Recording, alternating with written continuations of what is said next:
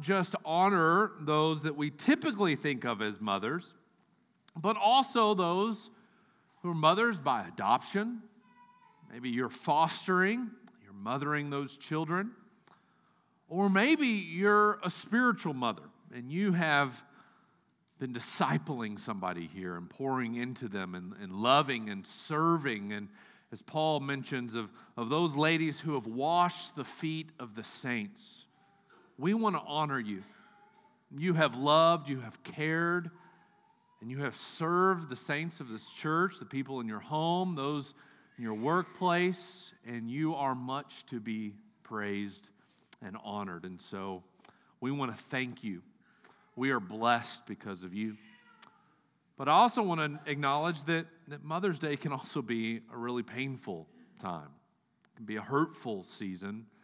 Maybe as uh, you reflect on your own inability, maybe to have children of your own, or maybe you have lost a child and, and this time reminds you of that, or you've lost a mother.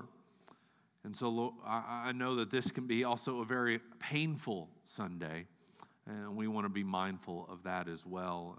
And, and the good news is, is that we, we bring our joys and our griefs to the Lord. And He receives us in all that. And so we, we thank you for being here. And thank you as we worshiped and we've gotten to sing together. And so at this time, I'd like us to go to the Lord in prayer, and then we'll turn to the scripture. Heavenly Father, we come to you in your Son's name um, because it's only as we stand hidden in the cross, as we stand united to Christ and by faith, that we can boldly proceed to your throne. And, and yet we can do it boldly, we can do it confidently, knowing that you hear us. And, and this morning, we want to lift up our, our motherly figures to you. Um, that includes all the gamut here, both those who are rejoicing this morning and those who grieve. And Lord, we thank you for the gift of of motherhood. We've been impacted by the women in our lives. And, and Lord, how you have beautifully fashioned uh, women and gifted them to serve and, and express your love, care, and service uh, to the least of these, to all of these. And so, Lord, we thank you for them. And Lord, I pray that as we rejoice with our families and with our mothers, those of us who have the privilege of doing that, that we would honor those women in our lives, but also, Lord, that those who are grieving, Lord, may we put an arm around them and, and they may be reminded that they have gained an eternal family uh, and that they have been adopted into the family of God. And may we rejoice and be comforted with those truths. Now, Lord, as we turn to the truth of your word, please give us hearts to receive, eyes to see, and ears to hear. It's in Jesus' name we pray. Amen. Matthew chapter 5, verses 38 through 42. Hear the word of the Lord. Jesus says this You have heard that it was said, an eye for an eye and a tooth for a tooth. But I say to you, do not resist the one who is evil. But if anyone slaps you on the right cheek, turn to him the other also. And if anyone would sue you, and take your tunic. Let him have your cloak as well. And if anyone forces you to go one mile, go with him two miles. Give to the one who begs from you, and do not refuse the one who would borrow from you. Then each and every one of us, there is an impulse, there is an urge within us to retaliate, isn't there? When we're wronged, it just swells up, it gets us. For me, it's often while I'm driving. Uh, someone cuts me off, someone pulls out in front of me, or annoys me with their inferior driving abilities. And there's something within me that wishes my car turned into the Batmobile or a tank. And, and, and then there's a little sanctified element. I, I wouldn't like destroy them, I'd just nudge them off the road. And if there was some mechanism that could just slide a note on their window that says, You're driving like an idiot, that's why this happened. And then the Holy Spirit comes upon me and convicts me. My wife is looking at me with disgust and disapproval. And the Holy Spirit says, You, you, are a pastor, you are a believer. And then I, I repent of my thoughts. I assume the reason you're laughing is because you've had some of the same vile thoughts of your own when you're driving, so I feel like I'm in good company. Well, here in Matthew 5 38 through 42, Jesus confronts the sinful inclination of our hearts for revenge, whether it's on the road or in other matters. And, and he again does so by correcting some false thinking, some incorrect thinking. And he's been doing this, if you've been with us in the Sermon on the Mount, he's been doing this uh, since verse 21 as he's addressed anger, lust, divorce, oaths, and now he's doing it with retaliation. And he's doing so by correcting a, an incorrect understanding of the scripture, a passage of scripture that's been distorted, that's kind of become common parlance and, and, and spoken uh, amongst the people, but they've misunderstood. And he brings up this passage. It comes from the Old Testament, Exodus 21 24. An eye for an eye and a tooth for a tooth. Maybe you've, you've heard that phrase and you didn't know that was in the Bible. Yeah, it was in the Bible. And Jesus says, you, You've heard this. But I want you to know that this command that was given by Moses concerning retribution for personal injury, it wasn't given to you as grounds for personal vendettas. It wasn't given to you so that, that you could take matters into your own hands. Oh, you've done to me, well, then I will do likewise to you. That, that wasn't the intent. Rather, it was a, a legal, a legal uh, phrase. It was a legal system to produce protection to ensure that a punishment actually fit the crime. That's what it was. It was a corporate matter. And, and sometimes we forget that about Old Testament texts in Israel. This is a theocracy, this is a government system, and this is how this nation will operate. And the law is like their constitution, their, their rule book, if you will, their laws. And so, on the one hand, it would keep this verse, and there was more to it. It wasn't just an eye for an eye and a tooth for a tooth. There were all sorts of listings. But on the one hand, it was to keep a judge from too harshly punishing someone, it was to bring protection. You do something, and, and maybe that judge has it out to get against you. That priest, well, well he's limited by, the, by these terms. But it, uh, the, the, the opposite spectrum is true as well. Maybe this judge is your neighbor and your friend. It's to keep him from being too lenient on you. And we have similar systems of justice today for same reasons. Nevertheless, this law was perverted amongst the people, and it was perverted into giving them license for revenge. You know what the Bible says an eye for an eye or tooth for a tooth. Just honoring the Lord. It was used for taking matters into your own hands when you were wronged. And so Jesus here is not overturning the law, rather, he's properly interpreting it.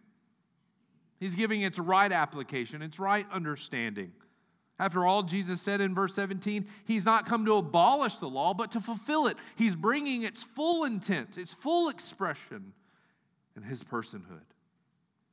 And in this case, this is what Jesus is doing. He, he's not instructing, well, let me say this this way. He, let me tell you what He's not doing. He's not instructing Christians in some form of pacifism or advocating for the elimination of the criminal justice system. Rather, he's saying the law of just retribution was not put in place for your personal pursuit of vindication and revenge. Some people have misunderstood this passage and in taking it to the opposite extreme that we should be pacifists. You think of maybe Mennonites. This is where they, they would base some of this um, or some extreme version of, of the Anabaptist movement. Or advocating just the elimination of the justice system altogether. We kind of see some of that going on in our own day. We don't need this. Well, I can tell you that's not going well for Haiti. It's anarchy. And Jesus is saying this, and this is usually the push. Well, because these systems of justice, they're not just. Therefore, we, we, we need to do without them. Well, Jesus doesn't go that route. Jesus says that what I'm about to say to you is true, even if the justice system seems to be against you. That's what he's getting after. Remember the closing Beatitudes in chapter 5, verses 10 through 12? We got it up on the screen. These two Beatitudes. Blessed are, are those who are persecuted for righteousness' sake, for theirs is the kingdom of heaven. Blessed are you when others revile you and persecute you and utter all kinds of evil against you falsely on my account. Rejoice and be glad, for your reward is great in heaven for so they persecuted the prophets who were before you. These Beatitudes, verses 3 through 12, are, are fleshed out in, in these in teaching sections of Jesus. And really, this is what he's talking about. Blessed are you when you're persecuted. Now, let me show you how you're to respond when, that, when you're wronged, when evil is done to you. And so Jesus says, contrary to popular opinion, that you should get even with your adversary. Get this, Jesus says, not even to resist them. Do you see that? Verse 39 do not resist the one who is evil. Are you serious, Jesus? Don't even put up a fight. I can't retaliate, but I just got to let it happen. Yeah. We're going to talk about what that looks like. His argument is this that his that he is bringing forth a kingdom ethic. And this is an area that I think Christians, evangelicals are horribly poor at. We don't think about ethics anymore. We're opportunist. Capitalism to its extreme degrees. And we don't have ethics, let alone a Christian ethic. They're not consistent. They only fit our agenda, and Jesus says, I'm done with agendas. And he says, I, have got a kingdom ethic for you. And this ethic includes the virtue of non retaliation. That's it a virtue that should mark us as Christians that they are non retaliators. They're not vengeful. They're not vindictive. They don't have vendettas. That's what Jesus says. And this virtue, couched in the Beatitudes, lets us know that there's great reward for us in that regard. There's great joy and blessing from God. And so, as one Bible teacher has said, Jesus is showing us that revenge is poison. We think it's good for us. Jesus says it's poison, it will kill you. It will burn within you and it brings destruction. My kingdom is better than that. My kingdom brings life. My kingdom brings righteousness. My kingdom brings love and care and joy. And that ethic doesn't bring that about. Come follow me, Jesus says. And so, for this reason, I want us to see that the virtue of non retaliation, that's kind of a negative way of saying it. The positive way is the beatitude. Blessed are the peacemakers. That's what he's getting after. We're going to put some flesh on that. Blessed, what does it mean to be peacemakers? It means we're non retaliators. And I want us to see that this virtue of peacemaking aligns with the heart of God. And it was perfectly exemplified by our Lord Jesus, who entrusted himself to the Father who judges justly. That's what Pastor Gary read from 1 Peter chapter 2. All those areas where you're being untrust, uh, uh, uh, treated unjustly, Jesus has set you an example. Because if you think about the cross, all the things that we're going to see, Jesus did. And as we look to the cross, as we look to Jesus as our example, and we follow him, here's the hope that we have. At the proper time, the Father will exalt you.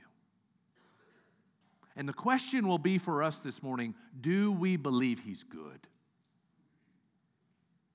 Do we believe at the proper time he will vindicate you? That he will do you good and not harm? Because when we take matters into our own hands, we're saying, God, I don't think you'll take care of this. I don't think you're good. I've got to take it in my own hands. In other words, what I want us to get to this morning is, is that we would grow in our understanding of the heart of God. And in so doing, we would cultivate peacemaking hearts. Because the more we know Christ, the more we'll be peacemakers. And so, to this end, Jesus shockingly addresses our propensity to defend four areas of our life. To defend, number one, our honor Number two, our well being. Number three, our liberties, our independence. And number four, our assets. And this is what Jesus is going to say let it all go for the sake of the kingdom. Let it all go because this is God's will for your life. That book doesn't sell, does it? And I don't think that's what the Frozen song Let It Go was all about either. Let's first consider our propensity for retaliation when we're defending our honor. Jesus says in verse 39 if anyone slaps you on the right cheek, turn to him the other also. Now, when we hear that, we're thinking about someone punching us, giving us a nice right hook and, and, and we're like, Jesus, are you serious? I get punched in the face. I'm gonna, all right, hey, you missed with the other cheek. Let me, let me, let me get it set up for you. That's not really what Jesus is saying. He's not talking about letting someone slap you around, or this doesn't apply, if you, or I think this has been falsely understood, in some sense of all eliminating all matters of self defense and in your home or protecting your family. No, what he's talking about is times when you're insulted. Now, that might be a slap in the face. In fact, we have a saying. If I'm insulted, and we might say, you know, that was a slap in the face. Literally, we weren't slapped in the face, but we were insulted. Our honor was dishonored, if you will. But the culture that Jesus is, is in and was an honor shame culture. And so to be slapped in the face was, was a sign of rebuke, of dishonor, of public humiliation before someone. You might imagine, like uh, seeing in movies or something, you've, you've seen maybe uh, those who are in power uh, backhand a child, get away, or a, or, or a woman or another man, almost like you're, you're nothing to me. That's, that's the picture that Jesus has in mind for us. And in an honor shame culture, this isn't our culture, a family, a clan, or village shares honor collectively. We don't think of it that way. In this way, what one individual does can bring honor to the village, to the family, to the tribe, to the clan, or it can bring shame and dishonor to everyone. Talk about that kind of pressure. And so, if one is shamed, if you're backhanded in public and everyone sees it, it's not just, oh, oh no, this has happened to me. No, no, I've got to bear the weight that I've let the entire family down. And so, what often would happen is retaliation was due. Because I must stand up for the, the clan. And it might look like and this is actually where much of the feuds in the, in the Middle East are over. Internal, it is just the, the cycle of retribution happening. And so one is killed or one is dishonored, those rise up and then they go do likewise. And they get tit for tat. Our culture is not completely void of these things, but it's far more individualistic. I mean, there is a sense in which there's honor. I think we would see it in a, a family. Uh, maybe if a, a child is wayward, where it does bring shame, or, or think about it when a child does well. Uh, a family is proud. But it's not the same degree as maybe an honor shame culture.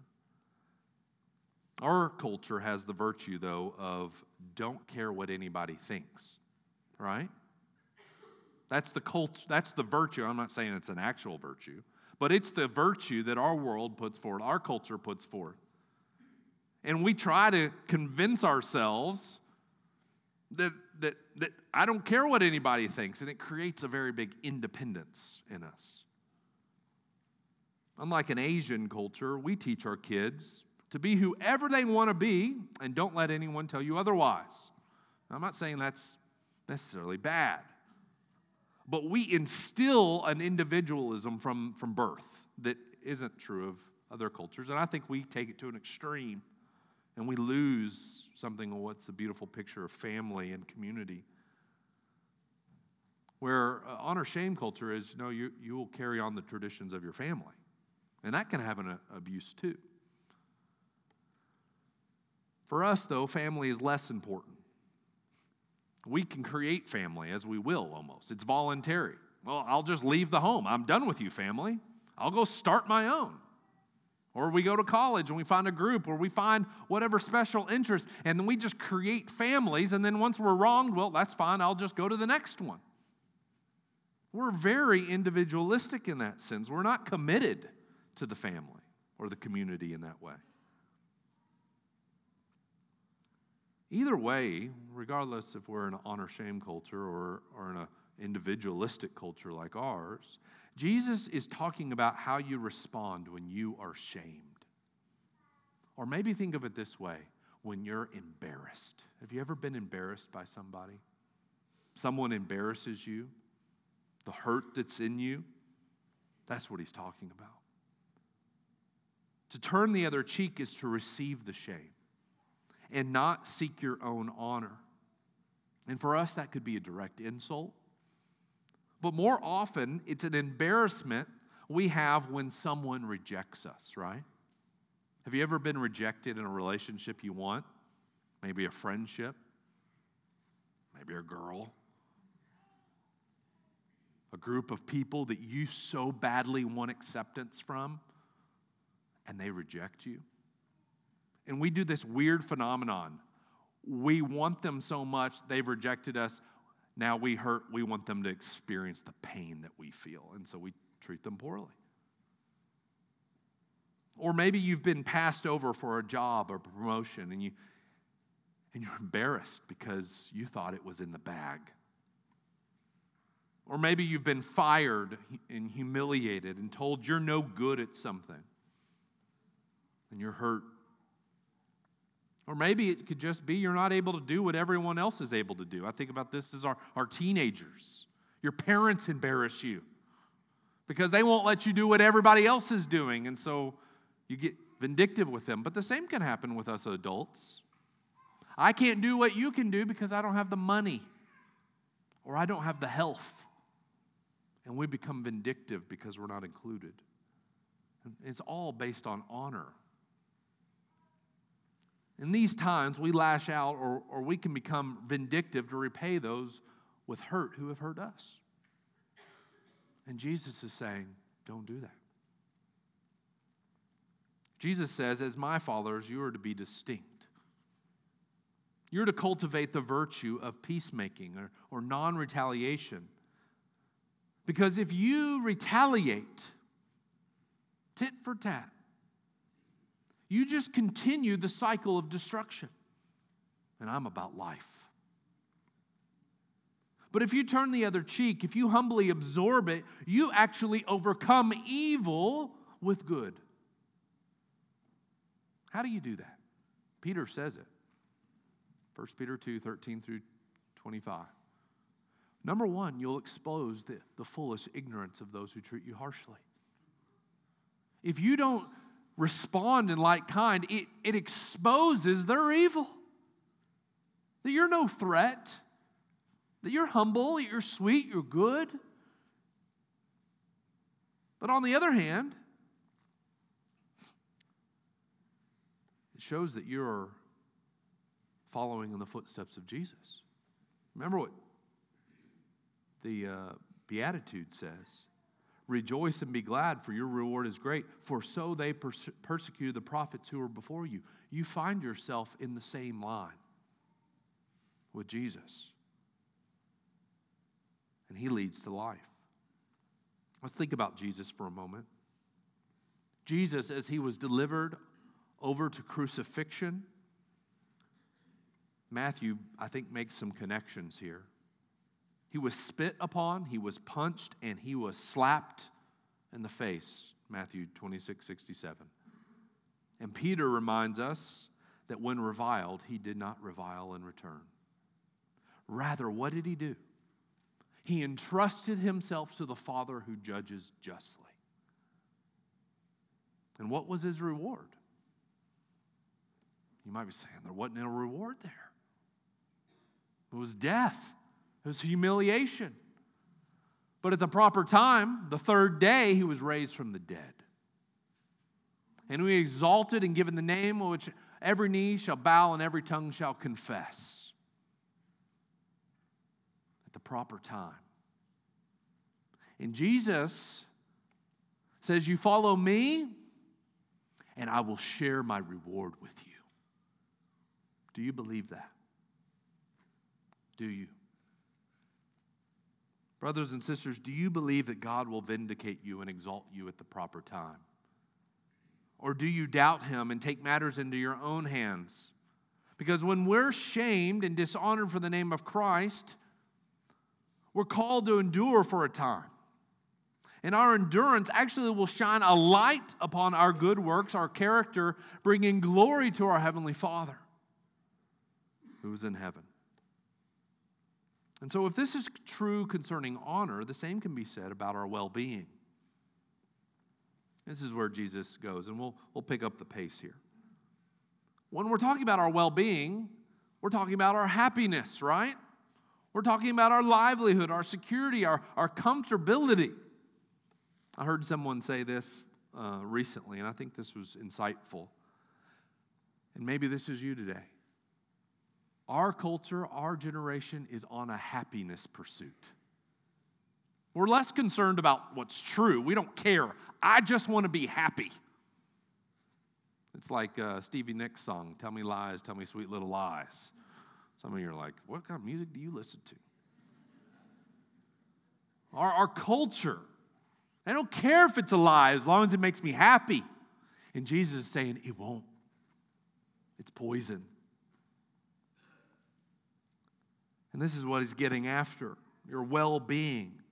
And so he gives another example, which concerns now a legal suit by, by, by a wicked person, an evil person, and, and you're taken to court wrongly. And get this, you lose.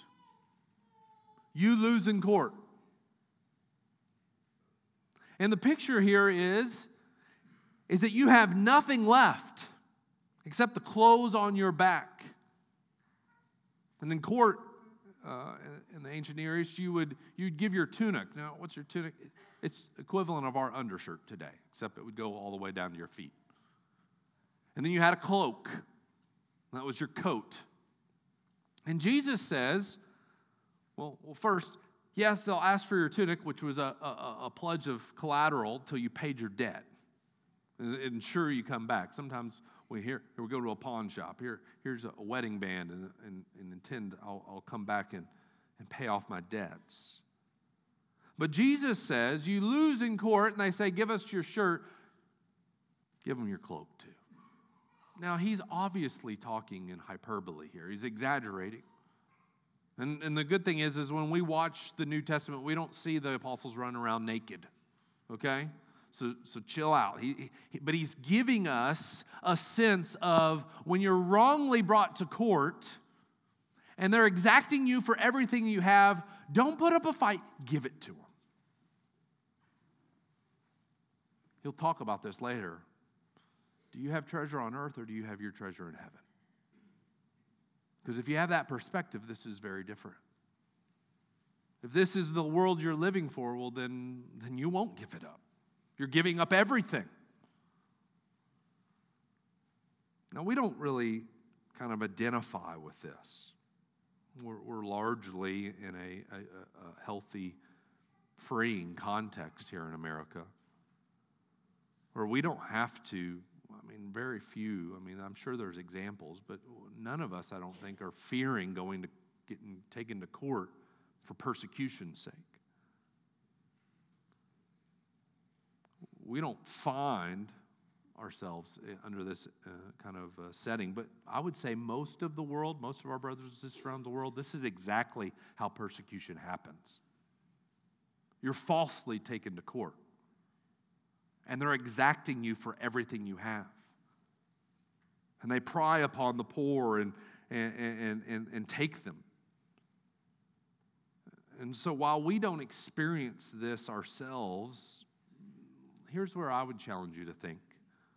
You may find yourself being unfairly treated, maybe in court, or maybe it's in some other setting at your workplace where a dispute has occurred and the arbitrators don't rule in your favor. And you don't get what you want. Jesus says, let it go. So, coming back to the scenario Jesus presents, though, I could see something like this happening in the near future. I don't, I don't know how long. But um, where the courts could rule something like this churches that do not comply with the state's stance on marriage and sexuality will no longer be tax exempt. And not only that, if you want the public services of police and fire and utilities and all, all the things that just kind of come with being citizens, well, you're going to have to pay for it. Now, this probably isn't going to happen at the church level first. It's probably going to happen at the college and university level. And already, if you talk at that level, um, they're preparing. Schools are preparing for this. Because they don't have to, Christian schools, they don't have to pay taxes. That's a lot of money. And you know what? That can sink an institution quickly. They'll go there, and then they'll move down, then they'll move down. It's kind of like a funnel system. On an individual level, this is happening all the time in places like Pakistan. Um, talking to a good friend of mine, Keith McCord, Corden Baptist, they've, they've got a missionary and, and and people they've adopted in Pakistan. And, and we hear about those who get released. Well, there's hundreds others who don't. Hundreds. And here's how they get arrested and they get beaten and they get exacted for all that they have. They break what's called blasphemy laws. Blasphemy laws are, are you're caught trying to convert somebody from Islam to Christianity, or you just say something uh, irreverent towards Allah or Muhammad. And so, neighbor lies and says you did this, creates a text that you didn't take, and then takes it to the authorities, and you're imprisoned. You know what most of us think? Oh no, I'm going to pull out my 45 and I'm going to take them all out. And Jesus says, Put your gun away. You live by the sword, you'll die by the sword. That was right as they were coming, and Jesus had been falsely betrayed. And the mobs and the Roman soldiers were coming to take him away.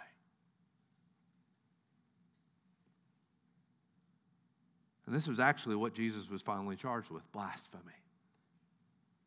And they set it all up. It was, it was a total sham. And yet we saw how he entrusted himself to the Lord. Same can be said when defending our liberty, verse 41. This one's a little bit more in line with our culture. And though we, we certainly experience it differently than Jesus is going to speak of here, I think we do experience it. He says in verse 41 If anyone forces you to go one mile, go with him two miles. A mile was a Roman measurement, not a Jewish one. And it was a reminder of the fact that it was legal in the Roman Empire for a soldier to, for any reason, take a civilian and say, hey, carry my swords, my weapons, my backpack. And you could force them for any reason to do and carry or do whatever you asked them for up to a mile. And it was just a little bit shorter than our mile. We actually see this um, done eh, later in the gospel with Simon of Cyrene, where they pull him out of the crowd and they force him to carry the beam. I mean, just total jerk move, right? You're trying to do what you're, you're trying to do, and the Roman soldier sees you over there and says, Hey, you, you're going with me for a mile. Here's all my stuff. Pick it up. I'll meet you there. Now, think about how you would respond.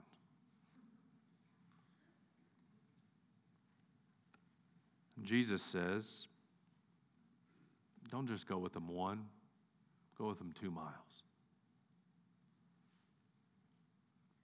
We're not, we're not under a foreign rule where this may happen to us. But you may experience such belittling treatment, maybe by a boss that you serve under, some sort of superior who force you, forces you to do menial tasks for them so they can kick back and relax, and you're just humiliated and doesn't let you do what you need to do. And so, similar to defending your honor, you, we, we build up with embitteredness and anger, saying, I shouldn't have to put up with this junk.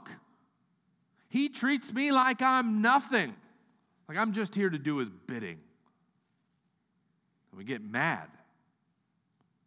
But Jesus says, when you're done doing the menial task, this is what you need to do. You go back and you say, Sir, ma'am, what else can I do for you today?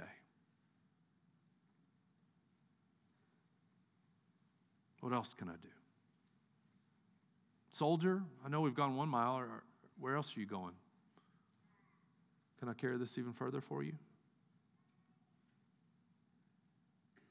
Which would have been totally off, taking them off guard. This is what we, where we get our saying, going the extra mile. And in doing so, yeah, you may set yourself up for more menial tasks, more humiliation, more dishonor, more disregard. But you may also endear yourself to the one who's taking advantage of you. Peter writes that it's in times like these that you are to be prepared to give an answer to anyone who asks for the reason the hope that is in you. Why are you doing this? That's not how everybody else responds, which seems justified. I mean, that's, that's, that's honorable in our culture. This would be totally contrasting. Why do you do that? And in that case, you would respond, Well, I'm a follower of Jesus, who suffered once for sins, the righteous for the unrighteous, that he might bring us to God, being put to death in the flesh, but made alive by the Spirit. He, my Savior, he did not come to be served, but to serve and to give his life as a ransom for many. So, too, I'm here. I bear the name of Christ, and I've not come to be served, but to serve, to give my life on behalf of others. As a Christian, it's no longer I who live, but Christ who lives in me. And with that attitude, Jesus finally calls us to forsake defending our own assets. Verse 42. Jesus goes on to say, Give to the one who begs from you, and do not refuse the one who would borrow from you. Now, if reading that, that, that, that verse, uh, maybe that passage has brought you much guilt when you pass the guy at the exit on the interstate who's holding the sign or you're walking downtown and someone is asking you for money. Is that, is that what Jesus is talking about? Is he talking about you, you need to give to every single person who ever asks you? That's not what he's saying. And so, not saying you shouldn't have a compassionate heart, but he's not talking about giving to every beggar on the street every time you see you're checking out the grocery and they want you to donate to the Boys and Girls Club or to whatever charity that's going on, or even things going on here at the church. Jesus is not bla- making some blanket statement that we should just shell out all our assets and become poor. Just as he doesn't intend for you to lose all your clothing and walk around naked. No, he's not intending to teach us to take poverty, give everything we have so that they may be rich, and then we just become poor. And then we're in the same position. And that would be some endless weird cycle. All right, I'm poor. Follow Jesus. Give me all your stuff. It doesn't work that way. Here's what we need to keep in mind the context of what he's talking about. These instructions are, are in the context of retaliation against an evildoer, someone who has wronged you. In this case, we could surmise this someone who has dishonored you someone who has harmed you, and someone who has stripped you of your liberty. And that someone comes to you and says, I need your help. That's who he's talking about. I need your help. And our first inclination is, well, where were you? You didn't help me when I needed help. You were part of that crowd laughing at me. You abandoned me. You wouldn't help. You didn't help. And now you want my help? Jesus says, don't close your heart to that person. Don't close your heart to them. It's easy for us to justify our withholding of help and aid when we think they don't deserve it, right? And I would venture to say every single one of us, if we're paying attention right now, says, Yep, I've done that someone wrongs you, if you ever say this, I'm done with them. Someone doesn't do exactly what you like, I'm not working with them anymore, I'm done. That's fine, I won't hang out with them anymore, I'm just to keep my distance. I've washed my hands of those people. And then what you're saying is, good luck on your own, you didn't need me. Don't come knocking at my door. And Jesus says, when they come knocking at your door, you, you help them. You help them. You don't turn a blind eye to their well being, even though they turned a blind eye to yours. This is how Paul puts it in Romans 12. Beloved, never avenge yourselves. I think it's up on the screen here in a minute. Beloved, never avenge yourselves, but leave it to the wrath of God. For it is written, Vengeance is mine, I will repay, says the Lord.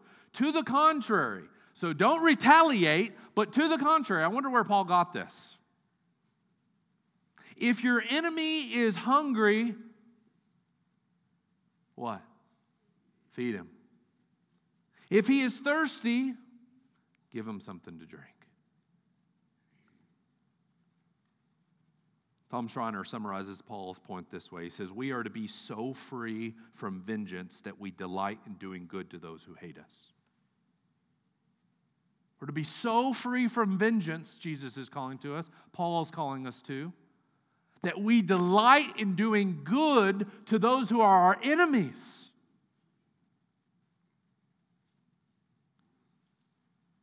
I think of Jesus. Every time my, I close my heart to somebody who does me wrong, you know what comes to my mind? Jesus washing Judas's feet. Brought him to the meal, served him, washed his feet, and the whole time he knows. My friend has already betrayed me. He already has the knife in his back. And he doesn't take it out and shove it in Judas's. He washes his feet.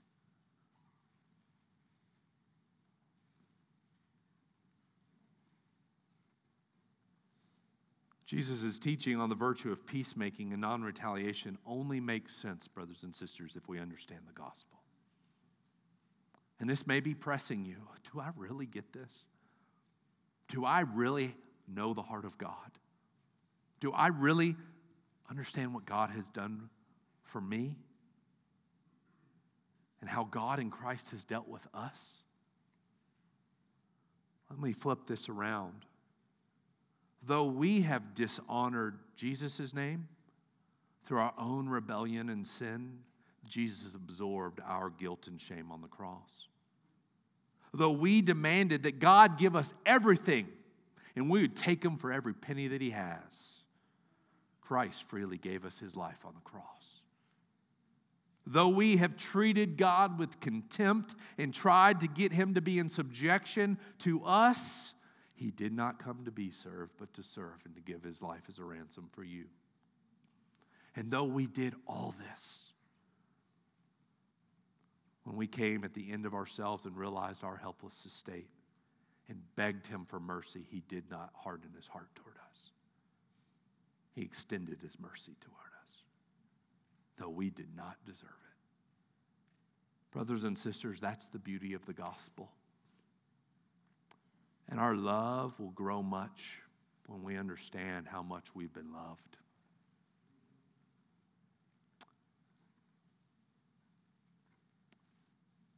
And so we are given an example from Christ. I encourage you, read, read 1 Peter. It's all about getting wronged at every level. And he just says, Remember what Jesus did? And God didn't abandon him.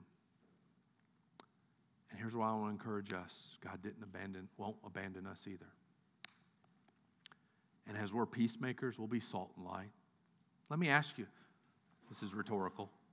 Wouldn't you want to be a part of a kingdom like that? A king who, who's merciful like Jesus? Who are people who would treat you like Jesus is, is asking? That don't retaliate when you wrong them? Maybe you've experienced that kind of love and it filled your heart with love. That's what our Savior's about. And I hope that that's be what this church is about as we go around saying, loving Jesus, loving people, helping people love Jesus. This is what we're talking about. All right, well, let's pray and we'll sing. Father, amazing love. How sweet the sound. Amazing grace, how sweet the sound. Save a wretch like me. Lord, please fill our heart with your love. Help us know your love in a greater way from this sermon, from this passage. And Lord, as we go out today, Lord, surely there are people that we are in a vindictive war with. May we walk out of here peacemakers because we realize you have made peace with us in your Son. And Lord, it's our prayer that as the world comes in contact with us, all that they would come in contact with Jesus. May that occur, Lord. And Lord, that kind of love cannot come from us. And so, Lord, we're asking your Holy Spirit fill us with your word. Let the word of Christ dwell in us richly, overflowing in love towards others. And it's in Jesus' name we beg and we pray. And all God's people said,